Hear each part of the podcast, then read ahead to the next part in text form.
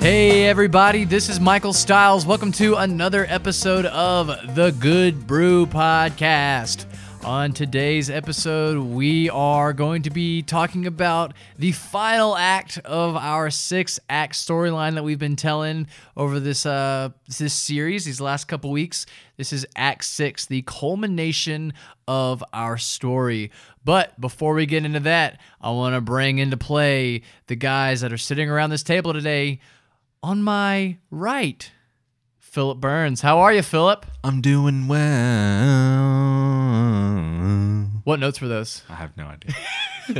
What? Okay, what numbers were those? Is minor key. On my left, where majors and minors don't matter because he always plays the bass, Justin Harris. That's very true. How are you doing? Good. You know, that's the first time I've been beaten to the question. I'm yeah. doing. I'm doing good. How are you doing? I'm doing great. I'm drinking some good coffee right now. I'm going to talk about Oh, that in a minute. But we just, will talk. and across from me, Jordan White. How are you? Doing well. How are you doing, Michael? Just not great, Jordan. Not great. I was doing fine when Justin asked me, but now I'm not. a doing lot great. has happened. A lot in the has last happened. two seconds. Did you taste some of that coffee? Not yet. Not yet. But Is that I'm- why you're in a It'll- sour mood? It'll make all things right. for those all things will be put to right here. all things I think there's multiple themes going on right now. In fact, without without any introduction or further ado, Justin, what coffee are we drinking? This is a mo- this is your moment. This is probably the first time on the Good Brew podcast where we've said, Justin, tell us about our This- coffee. This, isn't going to happen again, so I'm going to make the most of this. Um, we are drinking Kingdom Growers coffee. Um, okay. Did you try it? How, okay, if you guys have been following us episode by episode, normally we talk about how get whole beans, right? Get some whole beans, grind your own beans, drink it immediately, and don't really between two to four weeks should be like your max shelf life on those beans. Justin, how long has the, have these grounds been in your office? I don't. I don't quite know, sir. At least a year.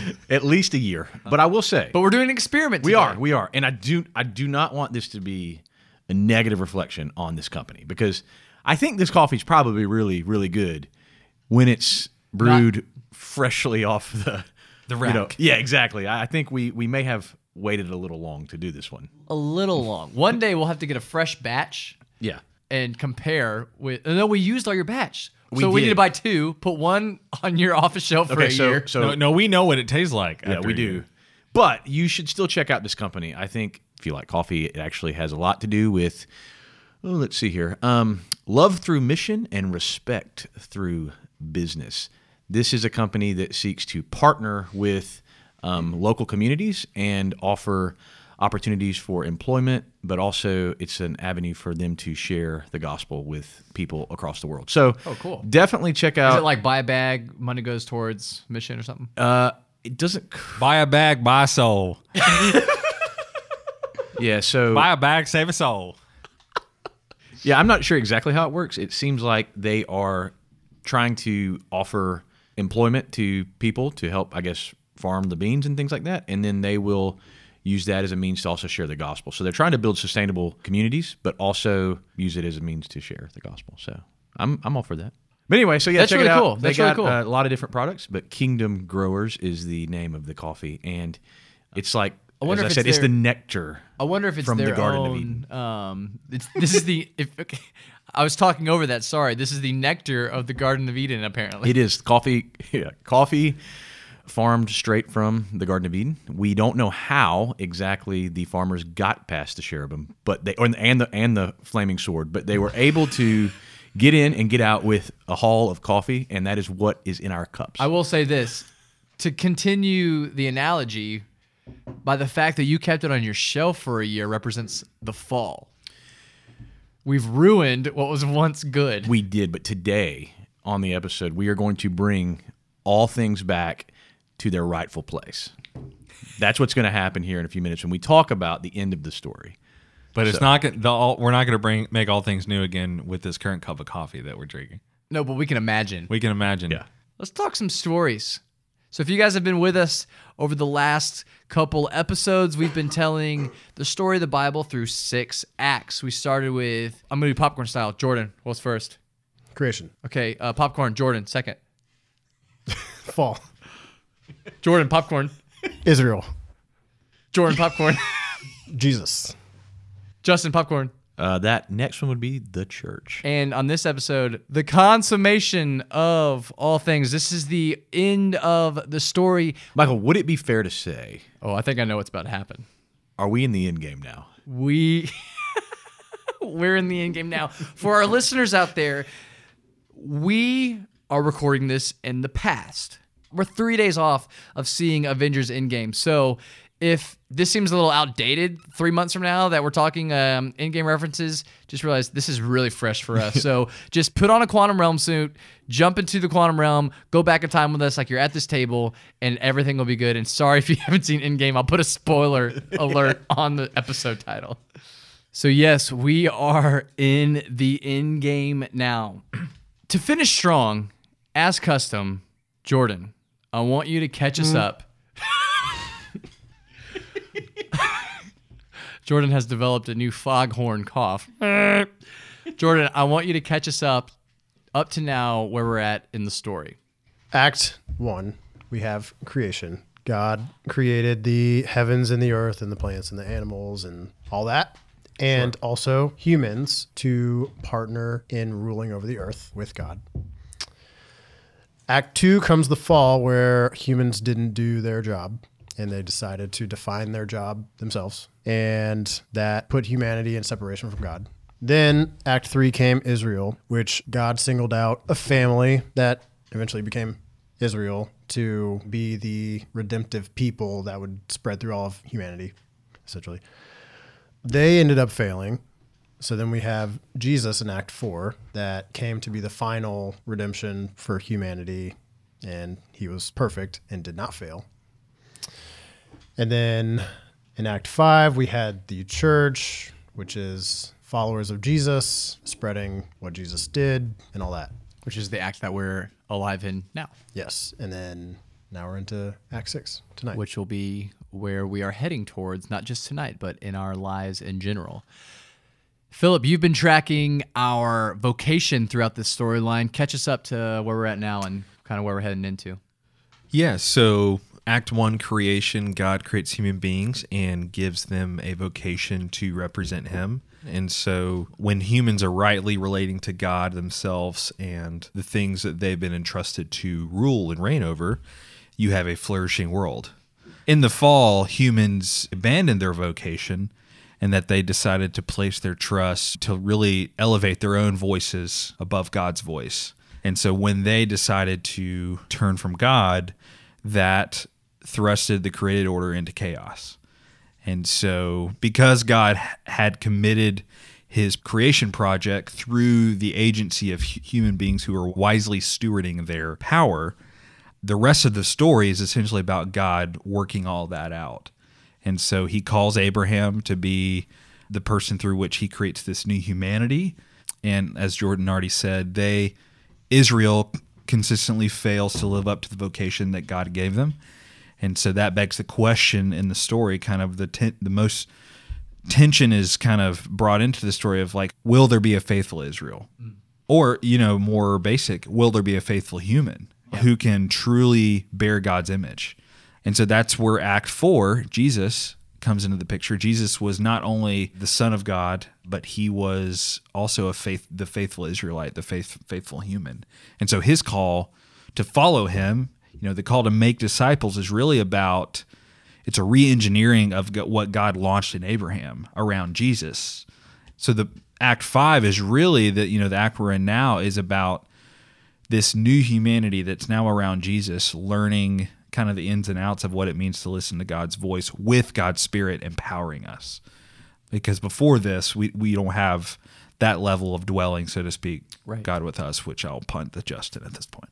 Yeah, so Justin, you've been tracking our idea of sacred space and presence throughout this storyline. Catch us up to where we're at now. But basically, the idea is that in the beginning, God was dwelling with humans.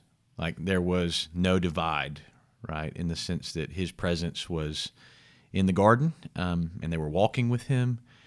And then we see what happens after that is that humans, they're driven out, but in, in essence, I think you could almost say they're in, in some ways fleeing God's presence too. You could maybe make that argument. But either way, they are now removed from the presence of God. Right. And basically, the whole story on that note is how in the world can humans be back in the presence of God? And it goes on this winding journey through Israel, um, where you have God forming a new humanity through a family. Yet they have, uh, even you know, in the Old Testament, they have all sorts of things they have to do to even approach God because of their uncleanliness and, and all, all sorts of other ritual purity type things. But we get to Jesus, and I think that's where we see the idea, as Philip mentioned, of Emmanuel, God with us. God has made the way. He has come and He has dwelt, or in the word is used, actually tabernacled among us. And I just skipped over a lot of themes again with the tabernacle and the temple in the Old Testament. But those two things are very key in this whole discussion as well. Right. But we have in the New Testament Jesus dwelling among us and opening the way for then humanity to be restored in his image. And through that process, the Spirit of God is indwelling humanity, and God's presence is very much with humanity again. And moving from Act 5 to Act 6, we get language in the New Testament talking about how that will be completed. Um, and you have different things that are kind of spoken of here, you know, the kingdom advancing, the idea of God one day becoming all in all, the idea of the new Jerusalem not having a temple because God will dwell with us again, and this idea of a return to an Edenic type state. Yeah. So we find ourselves now sitting in the story in Act 5. That's where we are. But we're moving towards Act 6. And I think that's going to be the key thing for this discussion i- i- as we track that theme is what does it look like to move towards yeah, to move towards what the end. yeah, God being all in all, if you, if mm-hmm. you if you will, as Paul says in 1 Corinthians, What is the end game? the end game. Yeah, Would you argue that we're in Infinity War right now, and end game is Act Five is like Infinity War? For for for those listeners who have no interest in the Marvel Cinematic Universe, Yeah, sorry. very sorry, but we do. yeah, we do. So you just got to It- bear with us. it's us. like the evil's trying to collect the Infinity Stones right now. You know? yeah, I don't know if I can make a yeah, no, there. yeah, I can see where you're going with that. going I can see somewhere. where you're going. But With like evil's already been defeated, so so One in fourteen million six hundred five. You can make the argument. Evil was defeated then too. When Doctor Strange saw He the wa- future, It was vain. I could, they were trying in vain. We- Anyways, we, we could have a conversation of best possible worlds with that. Yeah, we Doctor could. Strange. so anyway, yeah, that's what that's where I would just kind of wrap it up there. So Cool. Thanks, man. Thanks, guys. Again, so yeah, today we're in the Act Six, the consummation of all things, the, the culmination of the story. It is the end, but also the beginning. So, how does the story come to a conclusion slash new beginning? That's a better way to say it. How does the story come to a new beginning? I think it's just describing new creation. So, like when Jesus comes back, the world is set back to, like as Justin was saying, how it was when Adam and Eve were in the presence of God. So then we'll be dwelling on earth with God, which the start of that would be the beginning of Right. that area of time, I guess. and kind of tying in both those things not only are we dwelling with god but we're in partnership with him so the vocation and the sacred Yeah, and that's- space that's they restored meet too, yeah. yeah absolutely what's the verse in the bible that it says like and in that time god's dwelling place will be with man forever Yeah, so this is uh, from Revelation 21. Um, basically, this is the vision that John sees. Um, he says, Then I saw a new heaven and a new earth, for the first heaven and the first earth passed away, and there is no longer any sea. For those who are dreading that or wondering what that means, think of sea as chaos, um, is what it would have meant to the hearers of this. So, no longer any chaos. And I saw the holy city, New Jerusalem, coming down out of heaven from God, made ready as a bride adorned for her husband. And I heard a loud voice from the throne saying, Behold, the tabernacle of God is among men, and he will dwell among them, and they shall be his people. And God himself will be among them, and he will wipe away every tear from their eyes, and there will no longer be any death, there will no longer be any mourning or crying or pain. The first things have passed away. okay so that right there to me flies in the face in a good way of the traditional view of just going to heaven when you die and spending eternity, everlasting life in this place called heaven when you die. Because that's all about God's presence coming down and living. That's more about Yeah. the quality of life rather than even though we know the duration of it, but that's really talking about the quality and not the location. Well, I think well, I think there's directional here too. I think the key thing, one of the there's a lot of key things here, but one of the key things in this passage is notice from the top of it the direction. The the New Jerusalem is coming down from heaven. It's the reuniting of heaven and earth. So this isn't about you Leaving know, a place. It's not about heaven or earth. It's about now they're they're they're joined again, and God's space and man's space are the same space, and that's the key thing here. Um, which it hasn't been that way since Act One. right. Well, it hasn't been that way to the degree that it will be that day. Oh yeah, no. but the it's- church, in a lot of ways, pockets of that. like the church, in a lot of ways, is mm. probably the most acute space. Yeah. where God space and human space overlap. yeah, the church in um, Athens, Georgia. Yeah. yeah, yeah. Um, I don't know if that's pot. Sorry, sorry, sorry. Essentially, sorry. yeah. Wherever wherever the kingdom of God breaks through, which isn't doesn't necessarily happen in the church building. But it happens in your everyday life. Yeah, wherever. Yeah, wherever. Yeah, I uh, I like the the image there of like just being like a little air pocket of the kingdom in that moment. So, you know, if you extend the reconciliation of Jesus into a situation and Jesus is tended to in that moment, then I feel like that's like a mini, very minute, but it counts reunification of, of heaven and earth in that space. Yeah, I mean, going off what Philip was saying and what you're saying, I think the key thing here for the church in the present is the church is supposed to be, and I use place here not in the sense of a building, but the, the body of Christ is supposed to be the thing or the the reality that points to the future, that mm-hmm. tells the world this is what it's going to be like one day. Mm-hmm. So learn. So, so join up, like Yeah. basically join up because this is where everything's going. Yeah. So you can I've- either be a part of it or be left out. I've heard it described as like the church, the body of Jesus is supposed to be a trailer of the final. yeah, it's a Oh, that's preview. good. Oh, foretaste. yeah. yeah, I like that. So it's you know as as excited as as we all as excited as we all got when we saw Endgame. Now, what are the people that avoided avoid trailers? Avoid like trailers? Yeah, yeah. Uh, yeah. Well, I Analogy guess- breaks down, but the analogy breaks down at that point. But but I mean, yeah, the kind of anticipation and excitement you get when you see a trailer, the world should be getting Right. That's when great. they rub shoulders with the people of God. Yeah. Which you know is in a lot of ways an indictment of kind of how we view, see ourselves. Absolutely. I was just going to say, to be fair, some people are showing the wrong trailer. yeah. Bad trailer. Yeah, that's a wrong story, right? Yeah. So Well, it's it's like like- the wrong. In any, I mean, and Well, I mean, outsiders looking in, they'll see church corruption Yeah. or anytime you know, that we don't that. reflect Jesus, who is the true human, the true, the true man, we are not actually showing the world what's coming. We're actually colluding with mm. the powers of darkness, and so we still. I mean, church is very guilty of that. Yeah. But you won't find anywhere else outside the church a picture of the way the world will be. Right. So just for clarity, when we're talking about the end game, Act 6, we're talking about a reality where heaven and earth, God's space, immaterial, is merged with our space, physical. So what are we affirming? Right. in- we are affirming that our space matters. Like the physical world matters. So Our bodies matter. Being sacred space now for the ultimate. Yeah. And I'll, I'll just say this because I think for many people out there that may be listening, if they have an upbringing like us, this is a f- this is seems weird. It seems a little bit different than what you maybe have heard. It's different than what I heard growing up.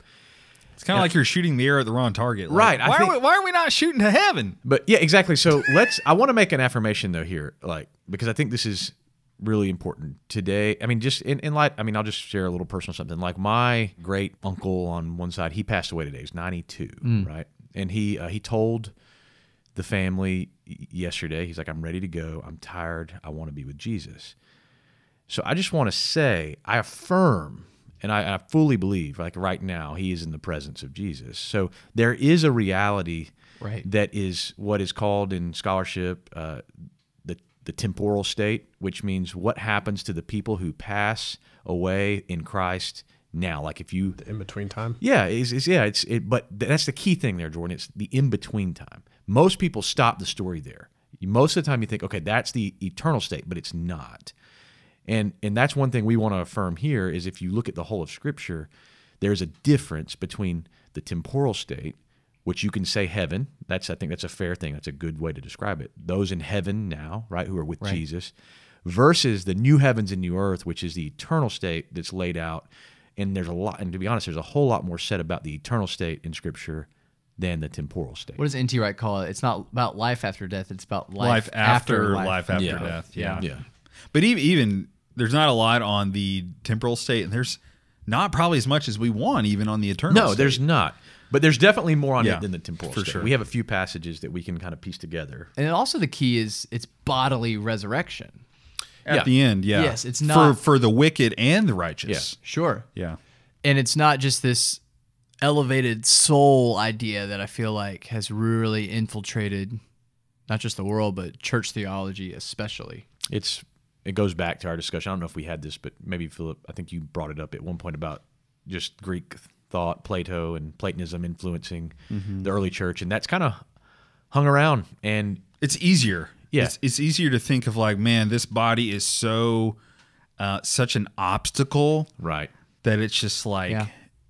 that because it's such an obstacle, it's inherently bad. I mean, we we wouldn't like that wouldn't be our, like what we actually say, but that's essentially how we live. And, Right. And so, but what the biblical worldview, what the Bible is saying is that the body is fundamentally a good thing. yeah. So Yeah. if like And Act so- One and Act Six can't be incongruent in Yeah. the idea that the affirmation of creation is very good, right? And and that means the this the physical and the spiritual, but the physical too is a good thing. Then it can't. It's not a bad thing now, right? Well, I feel like everybody quotes Romans with Paul about, you know, creation is groaning, but they just leave it at that. Like they don't follow through on that. It's like, well, if creation is groaning, that means it wants to get back to Yeah, it it's, was. it's in it in the, the language as a woman in labor. Like there's something new about to be birthed. oh, here. yeah, that's great. That's the that's the idea that new creation, and and that's another thing we might want to talk about is the idea of how can in going back to the whole idea of the church when Paul says if you are in Christ you are already a new creation. So this mm. idea of okay, well, what is new creation? Is it this final reality that we're waiting for, or is it something that we experience now? it's both. Yeah. So how is it both? Like what would Yeah. Paul says in Romans, I can't, I think it's uh, Romans 6, 5 or 6, he says, like, essentially, God is renewing your mortal bodies. So it's weird. It's like we fundamentally think that, like, our bodies are decaying, which they are, right? We're not, you know, there's still old people getting old, you know, they're, Yeah. but on a level that we may not be able to discern, at least with our physical senses, like it could very well may be that God is actually renewing us too. You know, I don't know. I mean, I Well, I mean, he says, "Don't be conformed to this world, but be transformed, by the renewal of your mind. Yeah. So there is a Romans renewing 12. happening, right, and a conforming to the image of Christ. Right. I think the verse I'm referring to. Uh, can you look it up? It's Yeah, sure. Romans. Uh, I think it's in Romans. Romans eight or five. It may. I think it's actually eight. I think it's eight. Eight? It's eight. It's uh, before the groaning. Do you mean to read it? Yeah. Read read that passage, or just like those few verses. Okay, so basically, this is coming in the middle of an argument here, but Paul's talking about um, what it Life in the spirit. Yeah, life in the spirit. Because if you're in the the flesh, there's flesh. Mm-hmm. death, right? But he says, however, you are not in the flesh, but in the spirit, if indeed the spirit of God dwells in you.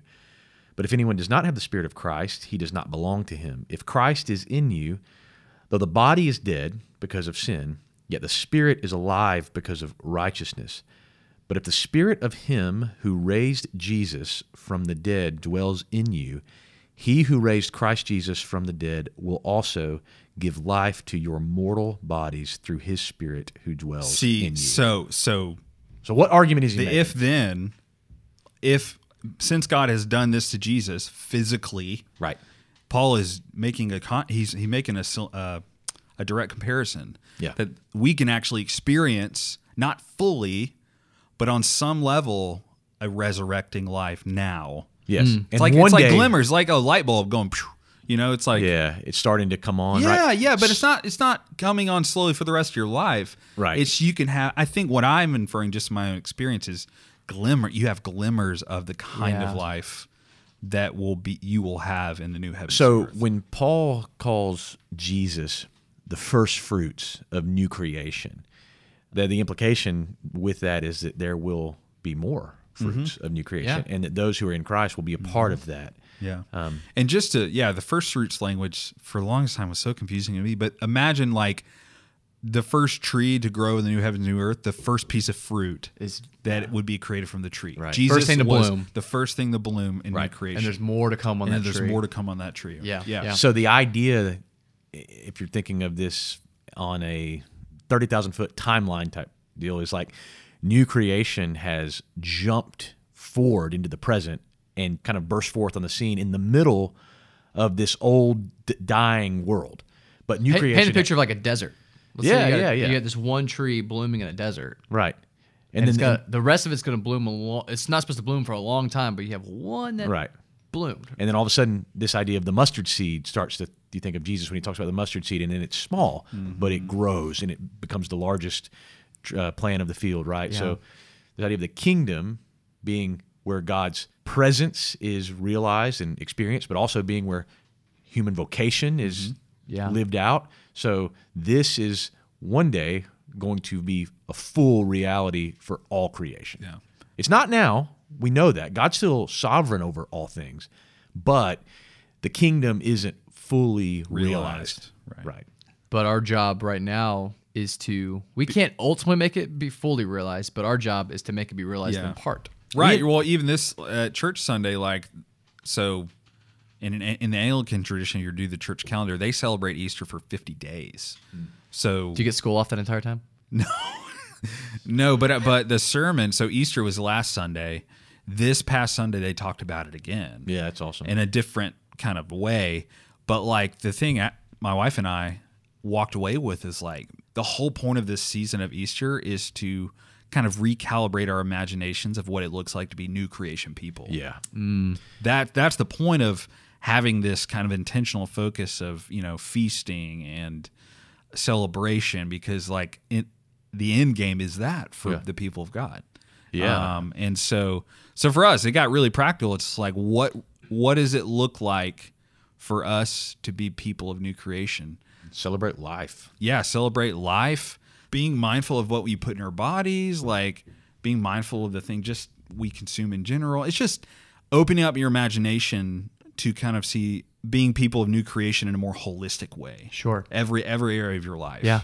Um, not that God's gonna like slap you on the hand if you mess up, but it's more of like what would what would it look like if all of God's people on every corner of the earth were to have a new creation imagination. Well, we know that- they lived. in new creation, I mean, not just amongst ourselves, but also with God, it's going to be like total partnership. Mm-hmm. And so it's like, what does that look like? It's not an easy answer, but what does that look like nowadays in terms of total partnership? I mean, we could definitely start with marriages and relationships mm-hmm. there, but then you even start to ask, like, what does that look like at work? I mm-hmm. mean, how to have a total partnership when, especially in our society, like we have bosses and employees, which is not necessarily how it's gonna. We're not saying we're gonna be God, but like we will be in partnership with God. I mean, And I think too, like I know we're we're we're kind of just so the listeners are aware, we're kind of blending Act Five and Six here because that's where we're in Act Five, but we're pushing towards Act Six. We can't make it happen.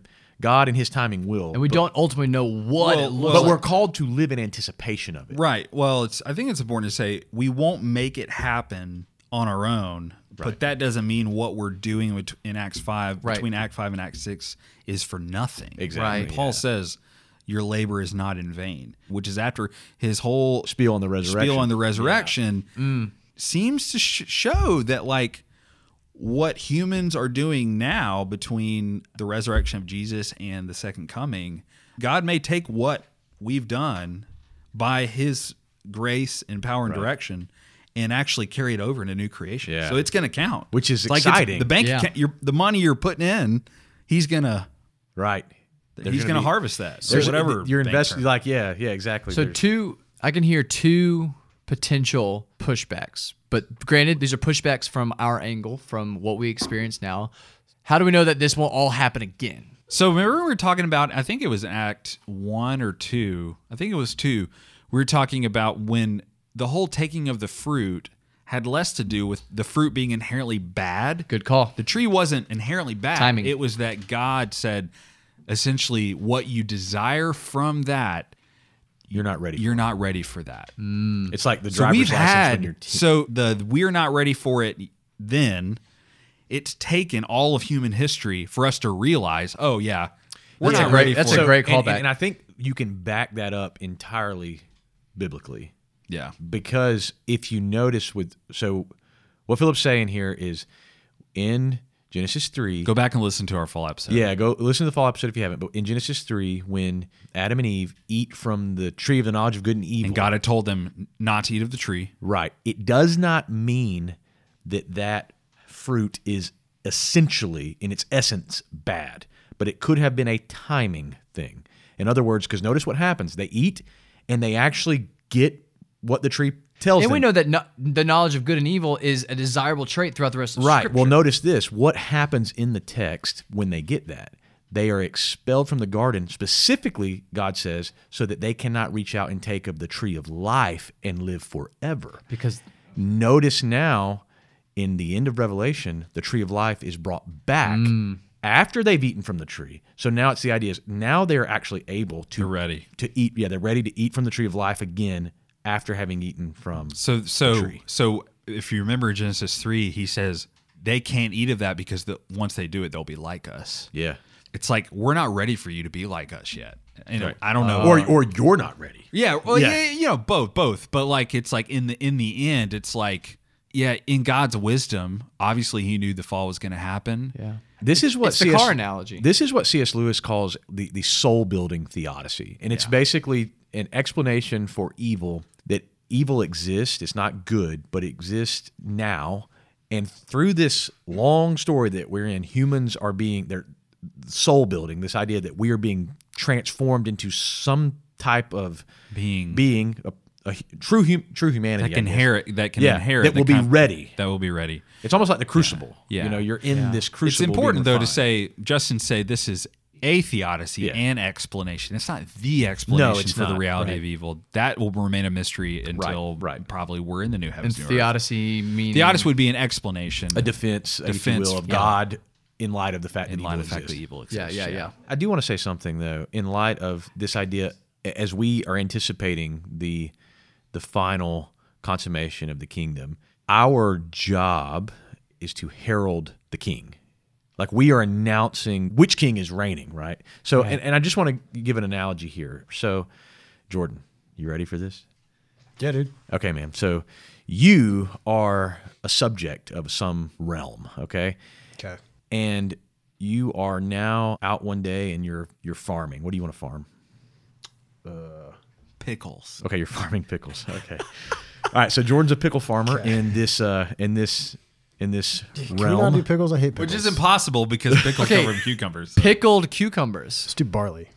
Okay. Right. Barley then. Jordan is farming barley. Okay, so you're out there one day and you encounter a a messenger. Someone rides up. He he rides up and he's he's on he's on a, a royal steed, right? He, he's coming up and he's like he looks super cool. Um, it's me. And and then I tell you, I say, "Hey, sir, have you heard the news?" What news? All right. The news is there's a new king of this country. And I know you may think that the king over in your capital is still in charge, but he's not. There's a new king, and he's actually the king of all the land. And you might want to join up with him now because if you don't, you're going to be opposed to him when he brings the army in. Now, I know I'm using language that's violent and whatnot. Kind of spooky. Yeah, sure, but but I think this will illustrate a point here. Yeah. That's kind of the time that I think we live in right now. We are the people who all of a sudden a messenger has come up and said, "Hey, there's actually a new king. Join him." Like he, the invitation is like, "Hey, join up with him. Join up with him." And you could even go a different analogy, but still tied in with this is, "Hey, you speak this weird language. I speak a different language. You should learn it because one day you're going to have to learn how to speak my language. You won't be mm. able to do anything in this kingdom." Let me ask you guys this: How do we make the end of the story compelling now? And this kind of still again ties back into Act Five and Act, and Act Six, but as we've been talking about, they do kind of go hand in hand a little bit. How do we make the end of the story compelling as Christians now? When you say make it compelling, do you mean like when Communicate we it. communicate it, or like when we're communicating to people who are asking about it? Is that what you? Yeah, how do we How do we represent the end in a way that's compelling? Well, I mean, I think you just read Revelation 21 and say, "Hey, do you not want to live in a world with no death and no pain and no no mourning? I mean, would not would this not be a better state than what we find ourselves in?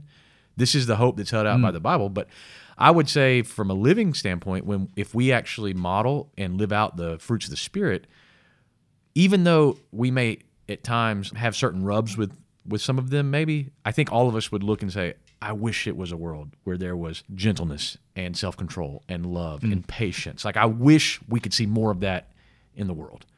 So that's the language of new creation, if you will. And what's interesting about that dream is that man, I wish it was like X, Y, and Z. Is I don't think we realize that the only way the world can get there is if every human being doesn't have a selfish thought.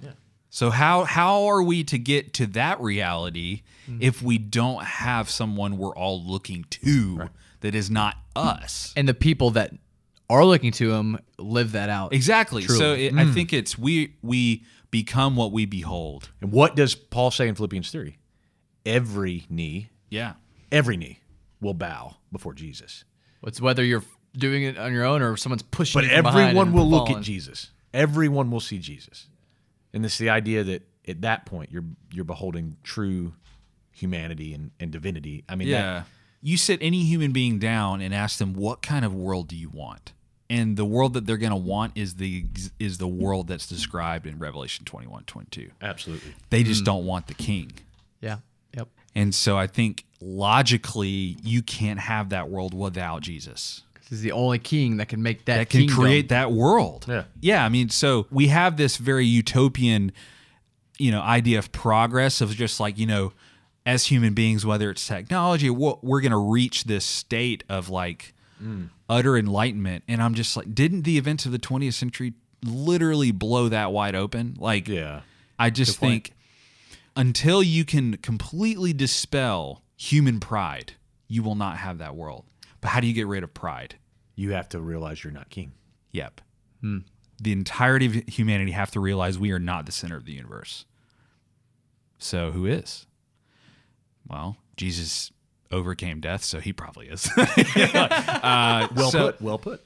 so I think compelling, you know, I think, and that that kind of puts in and kind of like you better bow the knee, which you you know it's probably a good idea. But I think on a more Bend the knee. by definition compelling like i think we will even now the church like i think it's jesus is wanting us to recalibrate our imagination so that we see him as truly desirable. Yeah. you know and that i mean And I think that's what else does it mean to follow something unless you see it as desirable? Yeah. you know and so i love the verse in uh, i think it's in first corinthians where paul says essentially like we are being transformed from one degree of glory to another as we behold jesus. In uh, first john i don't remember which epistle but essentially when he appears when jesus appears like we will be transformed immediately to look like him And we'll be yeah, we'll be like him. like who doesn't want like when you think of yourself on your worst day, it's on those worst days you realize like I think we all have dreams of like our best the best versions of ourselves. And what's cool is like by the Holy Spirit we can actually be that. Yeah. Mm. We can have glimmers of that. Yeah.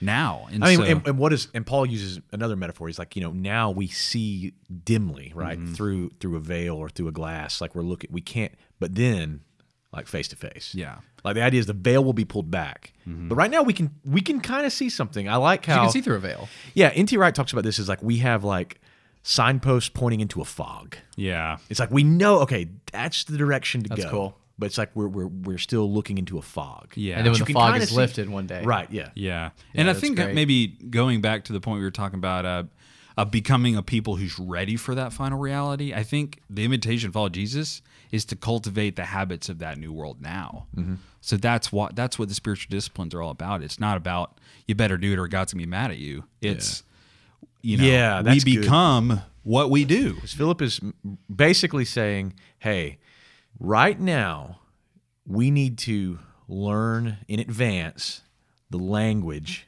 of new creation. Language being the character, you know, the fruits of the Spirit. And I think we conceptualize this idea that, okay, the people that will not inherit the new creation, it's almost like they're going to really want to. And I think in some extent that's true, but like God's going to be the bully at the door that says, no, didn't earn it. You know, you didn't trust me, didn't believe in me. And there's there's truth there, right? I'm not dispelling that, but I think we take that maybe too far. I think there's another hmm. way to look at this, and they're not mutually exclusive, by the way. But this idea that okay, people who don't learn the language now won't be ready for this and actually would hate it and would not want to be a part of it. And so C.S. Lewis talks about this and the idea that, you know, talking about the reality of hell, the doors are locked from the inside. This is what people have chosen. God respects human agency to the point to where he allows humans to completely flee from him and refuse to re- basically resist and submit to his love. So that's a possibility. And for the people who choose that road, new creation would be hell for them. I think uh, I'll just say this. You know, I think on any given day, I think when uh, if if the beauty of a sunset strikes you, or like the beauty of your child or your wife, or just the things that tend to aliven your spirit, you know, I think in a lot of ways those are echoes of what beholds those who belong to Jesus. So I think we should end with a quote from a very good book, The Last Battle by C.S. Lewis. So, yeah, in, in piggybacking off what Philip said, um, think of the most beautiful sunset you've ever seen. Think of like the best coffee you've ever tasted. You think of those things, but they are just like they pale Oh yeah. into what you act you haven't actually tasted coffee yet. You haven't actually seen a sunset yet. This is the idea. Very meta. Yeah, this is the idea C.S. Lewis talks about. Um, and just this is a great, a great quote. Wait, actually two. So. One, he says, I have come home at last. This is my real country. I belong here. This is the land I have been looking for all my life, though I never knew it until now. And then that's the famous come further up, come further in. That's the unicorn from the last battle, right? Yeah. Yeah, yeah. But he says this And as he spoke, he no longer looked to them like a lion. But the things that began to happen after that were so great and beautiful that I cannot write them. Mm. And for us, this is the end of all stories.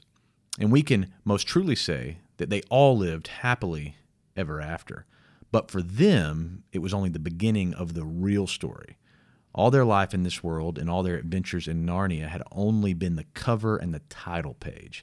Now, at last, they were beginning chapter one of the great story, which no one on earth has read, which goes on forever, in which every chapter is better than the one before. Goodbye from the good brew. There you go. There- Over and out. Very few people can word a phrase like Oh, C.S. that's, like, Lewis could. Perfect. Well, guys, we're gonna end not just this episode there, but this entire series there because that is just what a journey. a great way to end. If you guys have been listening for these last six episodes, we hope that all of it that we said made sense. But if some of it made sense, that's great. Reach out to us on uh, Twitter, Facebook, on email. You can go on our website and submit some questions. That's thegoodbrewpodcast.com. We're on the Twitters. We are on the Instagrams as Good Brew Podcast. So reach out to us. In two weeks, we're going to be having an episode on the flood. So be on the lookout for that.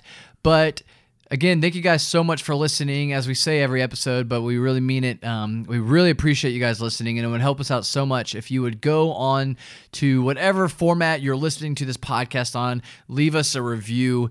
Five stars would be awesome. One star will make us cry, but at least it's honest.